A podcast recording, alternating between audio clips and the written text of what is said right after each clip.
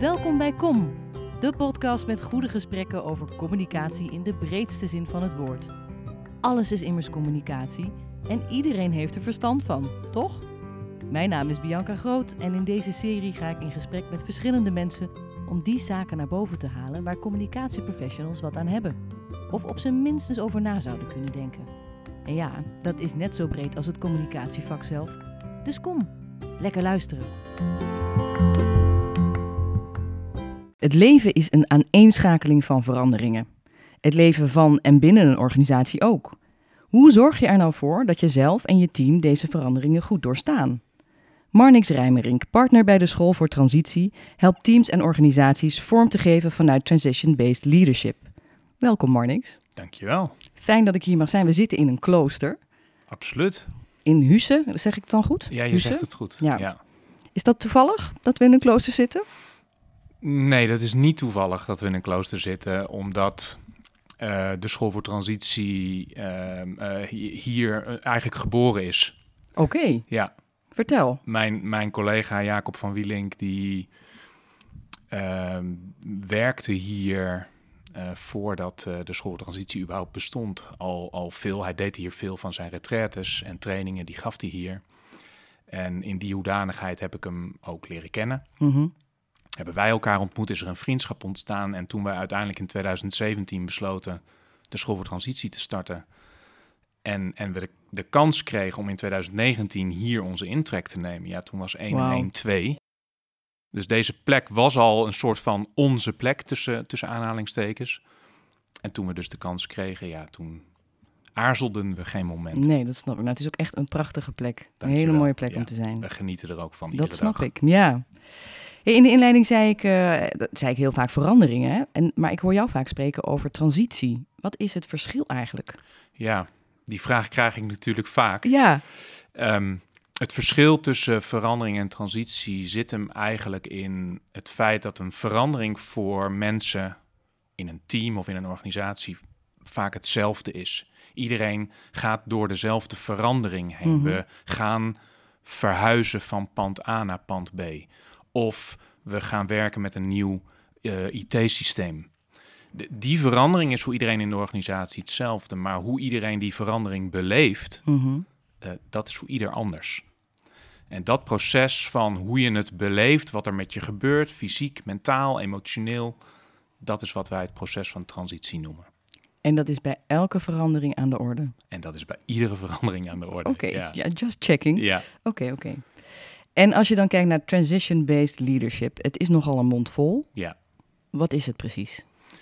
Het is eigenlijk leiderschap dat dus gericht is op dat proces van transitie. Mhm. Leiderschap dat oog heeft voor de vraag: wat gebeurt er met mijn mensen en ook met mijzelf ten tijde van de verandering? Wat gebeurt er mentaal, fysiek, emotioneel, spiritueel zelfs? Mm. Ehm, en eh, hoe, hoe, hoe, hoe geef ik daar leiding aan? Wat vraagt het van mijn leiderschap? En dan heb je het echt over leidinggevenden en managers. Dan heb ik het ook over leidinggevenden en managers, maar ik heb het, ik heb het eigenlijk over mensen. Ja, iedereen is leider van zijn leven. Mhm, Iedereen krijgt in zijn leven met verandering te maken. mhm. En daar heb je je toe te verhouden. Ja, Dus je hebt leiding te geven aan jezelf en aan de mensen met wie je leeft. dus eigenlijk wat je zegt is, dit, zou dit voor iedereen geschikt kunnen zijn om eens naar te kijken? Absoluut. Dit is voor iedereen. Dit is voor iedereen, oké. Eh, maar als je nou kijkt naar organisaties, eh, eh, daar, daar zit. Wat, wat zie je dan gebeuren? Wat, wat is nog te veel de, de, de meest gemaakte fout, zeg maar, in veranderingen? Ja. Dus we zien dat heel veel van de veranderprocessen in organisaties mislukken of in ieder geval niet duurzaam slagen. Ja. En dat heeft te maken met het feit dat precies de, die focus op transitie er te weinig is. Dus leiders in organisaties zijn druk bezig met het managen van veranderingen. Mhm, Ze zijn alles in het werk aan het stellen om de verandering mogelijk te maken. mhm. Maar ze zijn te weinig bezig met het leiding geven aan transitie. Dus het managen van verandering is echt iets anders Ja, ja. dan leiding geven aan transitie. Dat vraagt andere, andere vaardigheden, andere, een andere focus. En hoe kan het dan dat dat niet wordt meegenomen? Ja, dat is een goede vraag. Eh, ik denk dat dat twee redenen heeft. Ehm, de eerste reden heeft denk ik te maken met dat we geneigd zijn in organisaties daar de focus gewoon niet zo op te hebben. Wat gebeurt er met mensen? We hebben de focus op het laten slagen van de verandering, het lonkend perspectief. Dat bieden we graag. Mhm. Maar stilstaan bij de moeite die mensen ervaren, het ongemak die, uh, uh, dat mensen ervaren, de emoties die ze ervaren ten tijde van de verandering. Ja, we vertellen onszelf het verhaal daar hebben we geen tijd voor, daar hebben we geen ruimte voor, daar hebben we geen zin in misschien zelfs. Precies, ja, ja. Uh, dus dus dat, dat, dat is denk ik de, de, de belangrijkste reden. En een tweede reden zou, zou kunnen zijn, nou, dat zit misschien wel in onszelf wat meer verankerd. Ons, ons brein werkt zo dat het, dat, het, dat het bij verandering steeds probeert om, om zo snel mogelijk dat nieuwe begin mogelijk te maken. En we zijn gewoon niet geneigd om stil te staan bij de pijn, het ongemak, um, uh, waarmee we ook geconfronteerd worden. Dus we, we, we willen daar ook gewoon een beetje bij weg. Ons brein haat pijn. Ja, en we hebben het ook nooit geleerd om daar wel mee om te gaan, of daar wel naar toe te gaan eigenlijk. Nee, dus precies. Dus de, de, de meeste mensen uh, mijzelf in kluis ja. hebben in basis dat niet zo geleerd. Nee, nee, nee. nee. En stel nou dat je daar wel iets van zou willen leren nu, hè? mensen die nu luisteren en denken, hé, hey, maar ik vind het wel interessant. Ja. Waar begin je dan? Ja, dat is een mooie vraag. Ik, ik denk dat als je, nou, als ik het op een organisatie even, even plot, stel je bent een leider in een organisatie, dan zou je bijvoorbeeld jezelf kunnen afvragen, hmm, hoe verbonden ben ik eigenlijk met mezelf en hoe verbonden ben ik met mijn medewerkers? Mm -hmm. En hoe weet ik dat? Wanneer is bijvoorbeeld de laatste keer geweest dat je ze dat hebt gevraagd? Hoe ervaar je onze verbinding eigenlijk? Hoe ervaar je onze, onze samenwerking? Hoe veilig ben ik voor je? Hoe onveilig ben ik misschien ook voor je? Durf je als leider die feedback op te halen bij je mensen? Nou, dat is al een, een hele nou, uitdagende start misschien ja. van een mooie zoektocht. Want stel nou dat je hoort, nee, ik voel me helemaal niet veilig bij jou. Ja, dat, dat uh, ja, ja, precies. ja. Dat kan dan gebeuren. Tegelijkertijd biedt dat antwoord natuurlijk meteen een levensgrote kans mm -hmm. om, om verder in gesprek te gaan over, oké, okay, uh, die zag ik misschien niet per se aankomen. Is misschien ook pijnlijk om, om te horen voor me, maar vertel eens meer. Mm -hmm. Mm -hmm. Wat doe ik dan waardoor je je onveilig voelt in ons contact, in onze samenwerking. Maar er moet wel een ontzettende bereidheid zijn om, Ja. om dat dan ook aan te willen pakken. Of om dat ook te willen veranderen bij jezelf. Absoluut. En dit is ook een kern van transition-based leiderschap. Die bereidheid iedere Mhm. keer hebben om niet alleen naar jezelf te kijken, maar ook de brug te slaan naar die ander. En echt nieuwsgierig te zijn naar hoe is dit voor jou? Wat maak jij mee? Wat beleef jij in deze verandering? Of wat beleef jij in onze samenwerking? Ja, dat, zijn, dat, zijn, dat is een kern van, van waar leiderschap in onze visie over gaat. Ja, nou, het is een mooi bruggetje. Want wat, wat, wat versta je dan eigenlijk onder leiderschap? Of onder gewoon leiderschap afgezet tegen transition-based leiderschap? Ja, ja dus transition-based leiderschap heeft echt die focus op transitie, maar heeft ook in zich de bereidheid om iedere keer de brug te slaan naar, naar anderen. En heeft de bereidheid om, om stil te staan bij het ongemak dat met, met, met verandering gepaard gaat. Mhm. Ehm, waar gewoon leiderschap, als dat al bestaat, Ja, maar waar, waar dan ander leiderschap nou niet zo die focus heeft op de thema's die met transitie gepaard gaan. En dan heb ik het over thema's als verbinding, thema's als kwetsbaarheid, intimiteit, maar ook bereid zijn om bij verlies stil te staan, afscheid te nemen, Hmm. te rouwen zelfs Binnen organisaties? binnen organisaties. Ja, Ja? dus ja.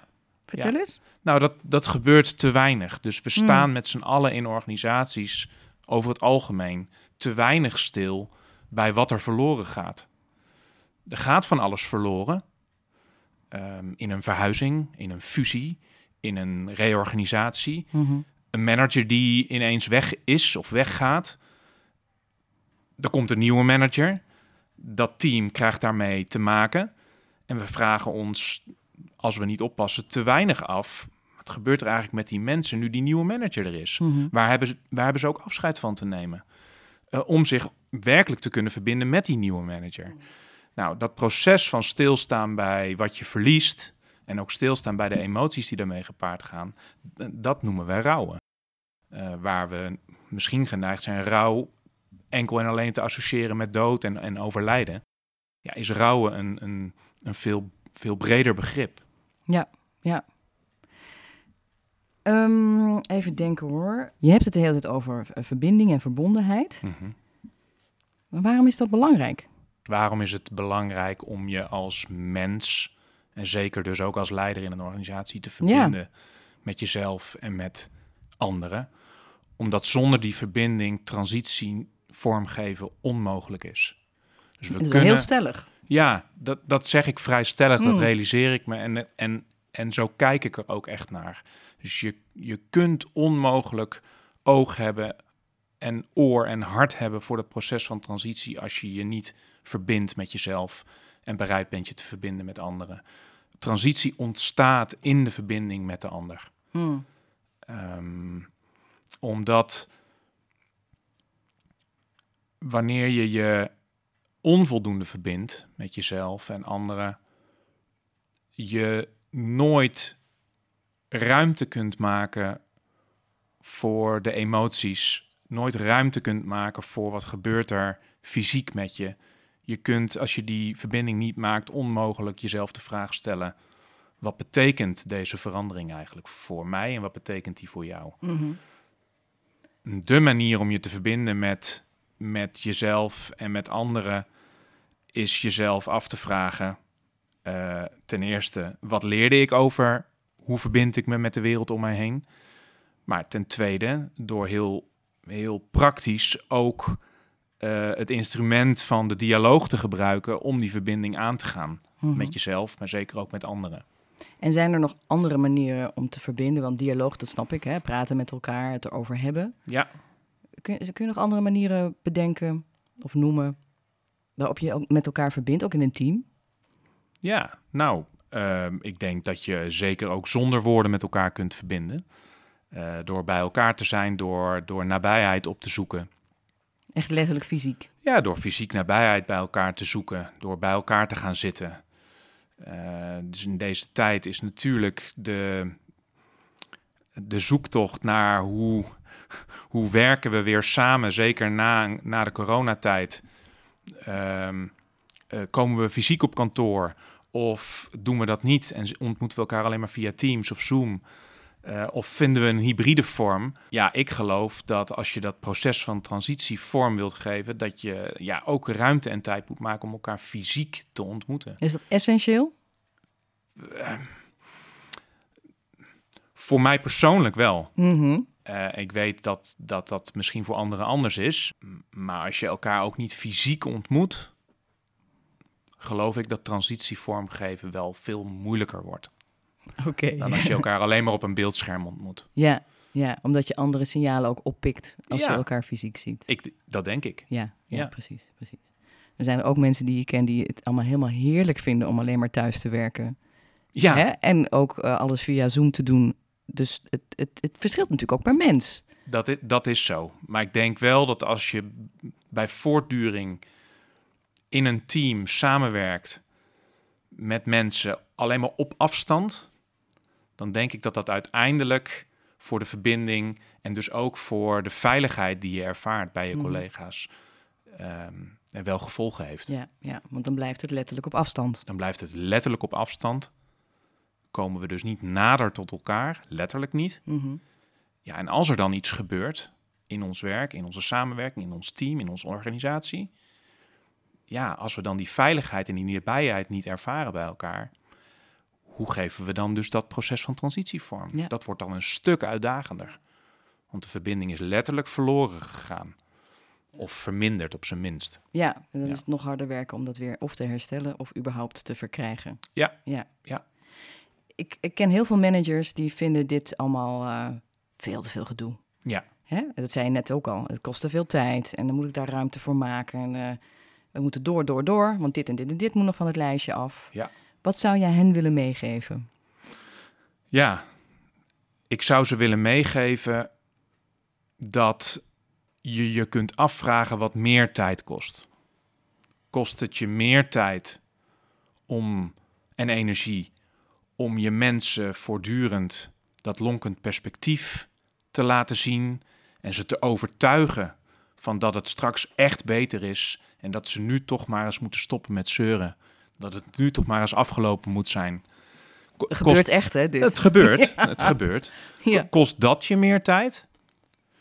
Of kost het je meer tijd en energie om in gesprek te gaan met je mensen en te vragen: hoe ervaar je onze verbinding? Hoe ervaar je onze samenwerking? Wat gebeurt er met je ten tijde van deze, eh, van deze verandering? En wat heb je van mij nodig en van je collega's om mee te kunnen gaan in de verandering die we wel degelijk gaan ja, doorvoeren? precies. Ja. Dus ik denk dat het een. Dat ze, dat ze er wel eens achter zouden kunnen komen dat het, dat het eerste, steeds maar focus op het lonkend perspectief, uiteindelijk veel meer tijd en energie Ja, kost, ja. negatieve energie ook, dan, het, dan het tweede. ja, dat is ook het grootste misverstand, denk ik, hè? Ja. ja, het misverstand is denk ik dat, dat stilstaan bij emoties een enorm tijdrovend proces is. Ja, ja. Terwijl je in drie, vier, zeven minuten tijd met een medewerker een, een enorm verbonden gesprek kunt voeren. Ja, ja. Wat van waarde is, waardoor dat je medewerker ineens een ander perspectief krijgt Mm, op de situatie. ja. Dus het hoeft echt niet veel tijd te kosten. Maar het vraagt wel jouw bereidheid als leider om, eh, om die brug te slaan. Mhm. En, dat en dat kan je alleen maar doen als je ook voldoende verbonden bent met, je, met jezelf. Hoeveel procent van de organisaties of van de managers, denk jij, is verbonden met zichzelf? Ja. Hoeveel procent van de mensen is werkelijk verbonden met zichzelf? Nog mooiere vraag. Ja, Ja. En, eh, eh, ik denk, dat kan ik natuurlijk niet zeggen, maar, maar wel te weinig. Ja? Ik, ik zie wel om mij heen en de mensen met wie ik werk, de mensen die ik tegenkom in organisaties, zijn zich onvoldoende bewust van wie ze ten diepste zijn en wat ze in de wereld werkelijk in beweging willen brengen. Overigens is dit in het licht van transition-based leiderschap ook een van de faalfactoren van leiderschap. Ja? Leiders, leiders leven onvoldoende, kennen en leven onvoldoende hun roeping. Met andere woorden, ze weten onvoldoende wie ze op de laag van hun identiteit zijn. Mhm. En ze weten ook onvoldoende wat ze met die identiteit in de wereld in beweging willen brengen. En stel nou, je gaat ermee aan de slag en je ontdekt, ik wil helemaal geen leider zijn. Iedereen is een, is een leider. eh, maar misschien bedoel je, ik wil geen leiderschapsrol in een organisatie hebben. Ja, bedoel dat kan ja. natuurlijk. Dat kan Ja. een ontdekking zijn, Ja. absoluut. Ja, zeker. Eh, dat is overigens een ontdekking die ik zelf ook heb gedaan. Ik heb lange Ja? tijd, ja, ik heb, ik heb lange tijd in het, in het onderwijs gewerkt. En ik heb ook lange tijd geloofd dat dat pad van leiderschap eh, in de hiërarchische zin, Mhm. ja, mijn, mijn pad was. Eh, totdat ik erachter kwam eh, dat, ik, dat ik opbrandde erdoor. Dat ik, dat ik vreugde verloor in mijn werk, dat ik energie verloor in mijn werk. Ehm, en, en, en ik dus ontdekte dat het helemaal niet mijn rol is. Is dit een van de redenen dat er zoveel burn-out zijn op dit moment, denk jij? Of heeft dat met elkaar te maken? Het heeft zeer zeker met elkaar te maken. Ja? Dus ja, ik zie een regelrecht verband tussen veel burn-outs bij mensen en niet weten wie je ten diepste bent en Mhm. wat je in de wereld in, in beweging te brengen hebt. En onvoldoende verbonden zijn met, met bronnen, wij noemen dat secure bases, die, die jou een gevoel van veiligheid, verbinding en vertrouwen geven aan de ene kant. En je ook een gevoel geven van inspiratie, aanmoediging, bemoediging eh, aan de andere kant. Ehm burn-out krijg je niet van hard werken alleen. Burn-out krijg net je, vragen. ja, krijg je van onvoldoende verbonden zijn met jezelf, onvoldoende verbonden zijn met bronnen van inspiratie Mhm. die jou helpen de uitdagingen die het leven biedt eh, aan te gaan. dus lange tijd onvoldoende verbonden zijn met bronnen die jou inspireren, ja, zorgt ervoor dat je aan de ene kant wel heel veel geeft, maar niet gevoed wordt. Ja, dan brand je dus letterlijk, Letterlijk op. op. Ja, Ja. ja.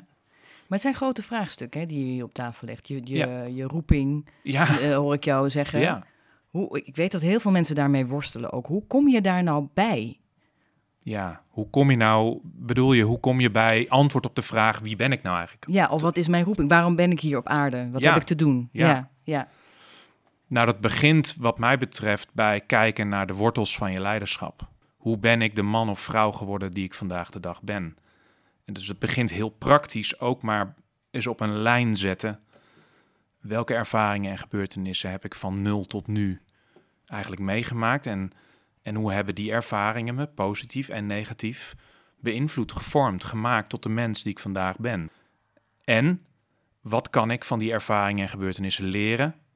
En waar heb ik misschien ook nog, nog iets te doen? Waar heb ik misschien ook nog afscheid te nemen van verlies dat ik, dat ik ervaren heb? Eh, omdat ik nu terugkijkend me misschien realiseer dat dat me nog, nog vasthoudt, nog vast heeft. Ik vind het een beetje abstract. Zou je dit bijvoorbeeld bij, bij jezelf, je hebt ook Ja. een beetje, die, die reis heb je ook gemaakt. Ja, zeker.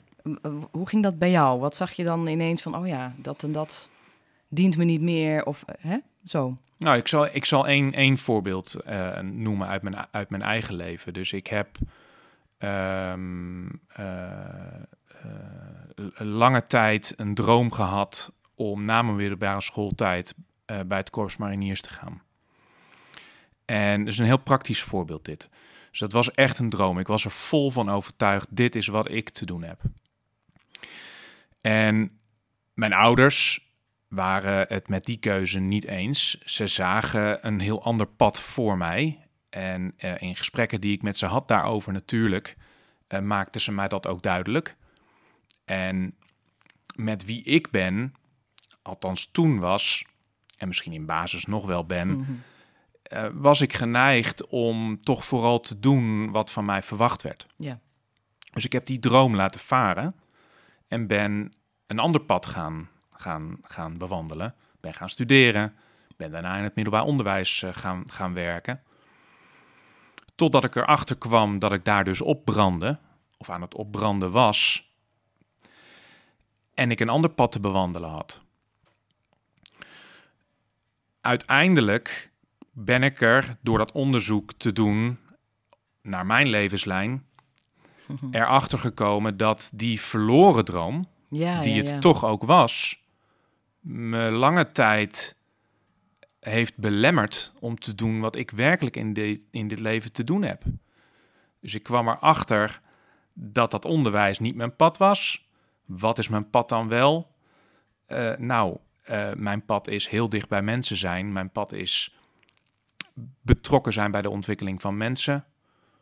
Ehm, mijn pad is avontuur te brengen in andermans leven en ze te helpen zich over te geven aan het leven, aan wat het leven op hun pad brengt. Dat is, Mhm. dat is mijn weg. Mhm. Maar die verloren droom, daarmee heb ik afgerekend du moment dat ik met Jacob de school voor transitie ben gestart. Ja? Ja, omdat het een, een nieuwe keuze was die ik wilde maken.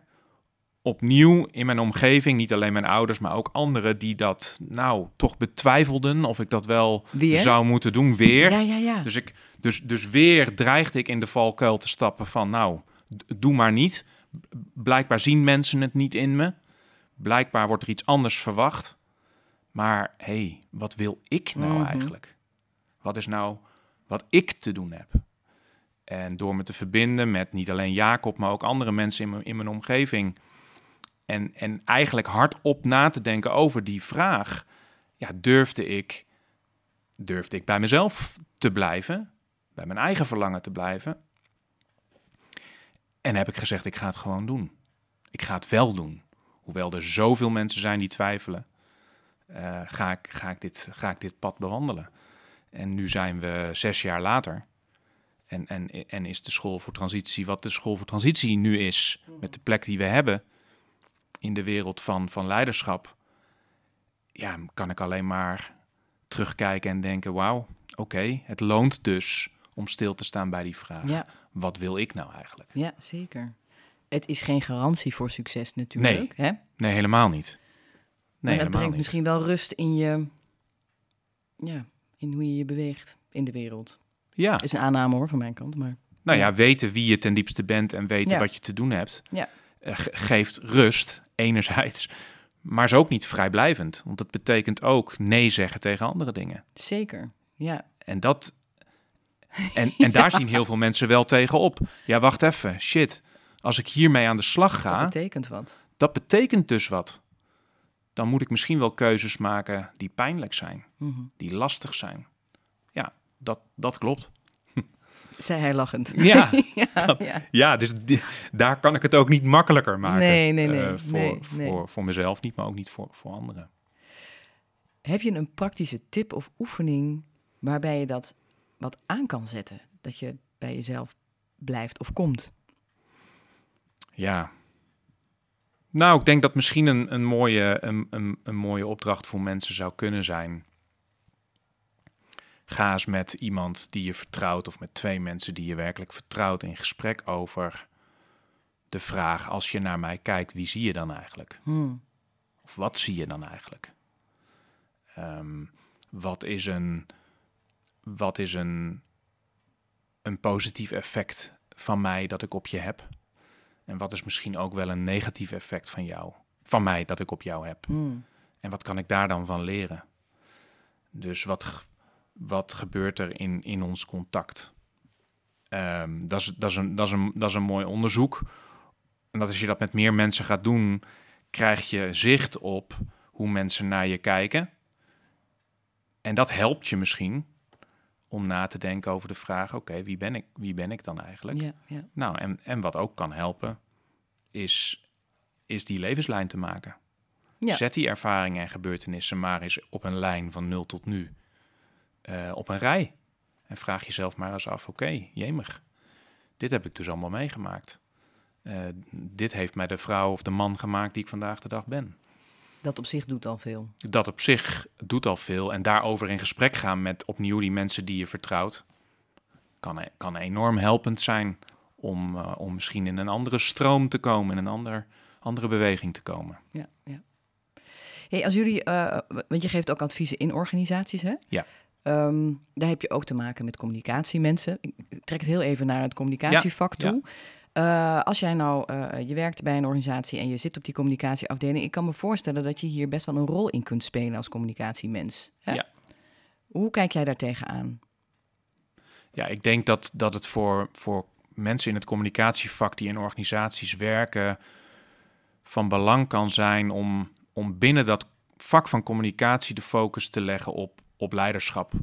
Eh, en, en met het leiderschap in de organisatie in gesprek te gaan over de vraag: zijn wij bezig met het managen van verandering of zijn we bezig met het leidinggeven aan transitie? Ja. En als we het tweede aan het doen zijn of willen gaan doen, wat vraagt dat dan? Ja. Ehm, welke gesprekken hebben we dan met elkaar te voeren en met onze mensen te voeren over wat ze in dat proces van transitie meemaken? Dus de, de mensen in dit vak kunnen het leiderschap, wat mij betreft, uitdagen, challengen op die vraag. Ehm, zo denk ik. En ehm, zie je dat ook wel gebeuren als jij je in een organisatie begeeft, dat, daar, dat die communicatieafdeling zich ermee bemoeit, zeg maar? Nou, nee, dat zie ik niet zo vaak nee, je komt gebeuren. ook anders, je komt ook bij, via een andere. Vaak komen wij op een, op een andere manier ook een organisatie eh, in. Ja. Va- vaak is het het leiderschap zelf dat, dat merkt... hey, het gaat niet helemaal zoals het ehm, zou moeten gaan. Ehm, kijk eens mee. M- maar als antwoord op je vraag... denk ik wel dat dit goed zou kunnen werken. Ik denk dat mensen in een HR-functie... of mensen in een communicatiefunctie... bij uitstek op een plek zitten... nou, om dat leiderschap wel te challengen. Dat denk ik ook. Om die critical friend te zijn, noem ik het dan maar eventjes. Ja, een beetje het ge- geweten bijna van, eh, van een organisatie. Ja. Mede. Ja. Mede, ja, zeker. Ja, zeker weten, ja. Ehm, jij bent hier ingerold in dit onderwerp. Het is helemaal van jou, dat zie ik ook aan je. Hmm. Ehm, maar hoe blijf jij bij? Wat lees je of wat, wat luister je? Wat kijk je? eh, ik doe veel dingen eh, waardoor ik eh, betrokken ben bij dit vak. Misschien is, het, misschien is het wel leuk om iets te delen over wat ik nu aan het lezen ben. Ja, graag. Ja. Ja, omdat dat misschien mensen ook weer kan, kan inspireren. Ik ben op dit moment een, een boek aan het lezen, heel ontroerend. Het heet Een Odyssee van Daniel Mendelssohn, Mhm. een Amerikaanse schrijver. Die, het is een, eh, een verhaal over hem en zijn vader. Eh, Daniel Mendelssohn ehm, eh, is een, een, een leraar, of een, een hoogleraar moet ik zeggen. Hij geeft aan een universiteit les Griekse taal en letterkunde. En hij beschrijft in zijn boek de zoektocht van zijn vader. Ehm, zijn vader besluit namelijk op 80-jarige leeftijd colleges bij zijn zoon te gaan volgen over de Odyssee Oh, wauw. van Homerus. Ja. En eh, dat is natuurlijk op zich al een, een ontroerend gegeven, maar het zorgt er ook voor dat vader en zoon een reis gaan maken eh, over de Middellandse Zee. De reis die, eh, die eh, Odysseus ook, ook gemaakt heeft.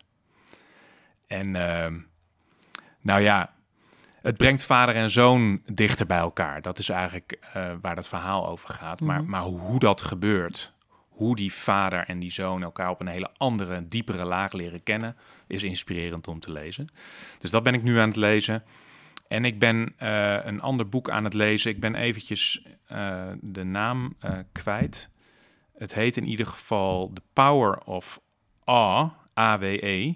En in dat boek beschrijft hij eigenlijk een hele concrete manier om in hele korte tijd spanning en stress, misschien ook wel gevoelens van angst te, te, te reduceren. Dus hij geeft je heel concrete handvatten hoe je in 1, 2, 3 minuten tijd een, een gevoel van oh kunt ervaren.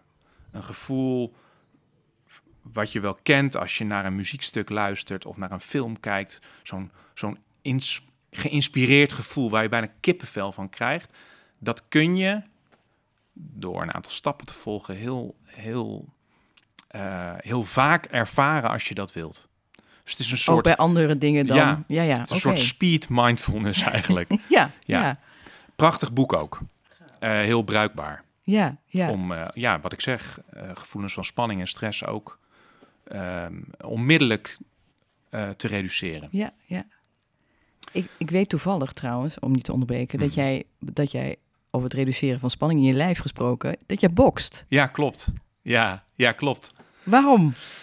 Nou ja, omdat dus dat, dat boksen, eh, überhaupt vechtsport, een, een manier is eh, om natuurlijk in contact te komen met je eigen lichaam. En als je wilt boksen en je wilt kunnen raken en je wilt geraakt kunnen worden, ja, dan zul je dat contact met je lichaam eh, eh, moeten opzoeken. Mhm.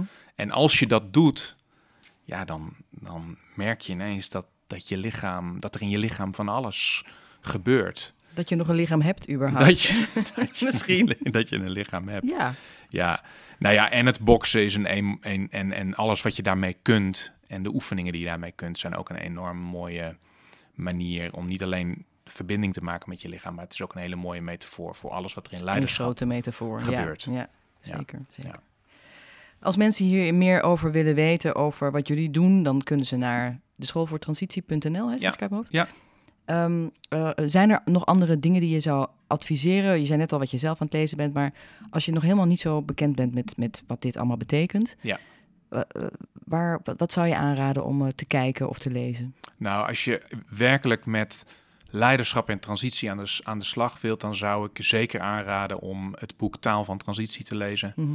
Dat is geschreven door mijn collega's Jacob, eh, Leo, Wilhelm en Riet Viddelaars. Dus mijn collega Jacob van Willink. Mhm. Die hebben een aantal jaar geleden dat boek geschreven.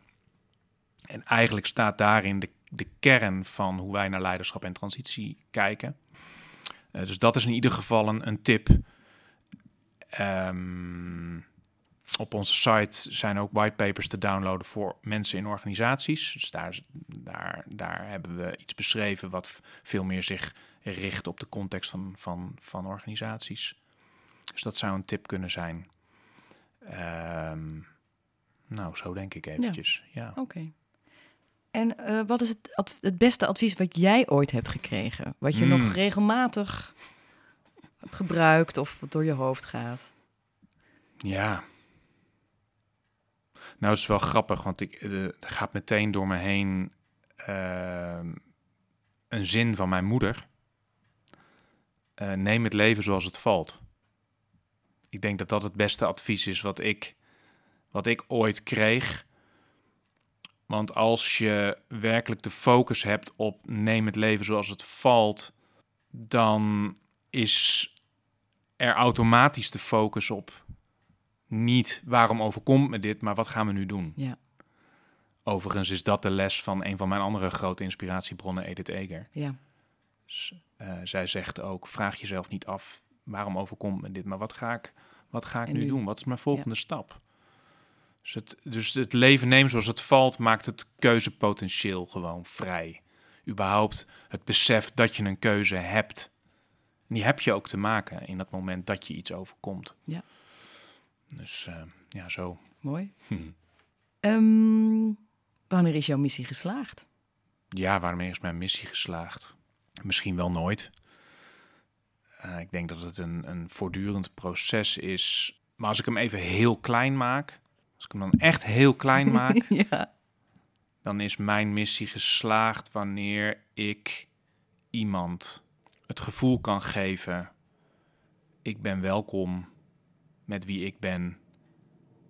En vanuit die veiligheid en dat vertrouwen durf ik een stap te zetten die ik nooit durf te zetten. Ehm, dus mijn missie is geslaagd wanneer mensen durven transitie in hun leven vorm te geven. En daar ben ik een, heel graag een instrument bij om dat mogelijk te maken. Mooi. Is dat een antwoord op je Dat vraag? is zeker een antwoord op mijn vraag. Dankjewel. En als mensen met jou in contact willen komen, kan Ja. dat en hoe kan dat het makkelijkst? Nou, het, het makkelijkste is om, eh, om of via de site van de School voor Transitie eh, me op te zoeken of me een LinkedIn eh, berichtje of verzoek te sturen. Daar ben ik ook makkelijk, makkelijk te vinden. Helemaal goed. Ja, Dankjewel, Marnix. en jij bedankt Bianca. Dit was hem alweer. Leuk dat je luisterde. Kom je ook een keer praten? Als je een goed verhaal hebt natuurlijk. Of ken je iemand die moet aanschuiven voor een goed gesprek? Laat het me weten via LinkedIn. Ik hoor je graag. Luister je graag naar deze podcast? Je kunt nu een fooi geven via fooiepot.com. Fooiepot met een D. Simpel en snel. Hoeft niet, mag wel.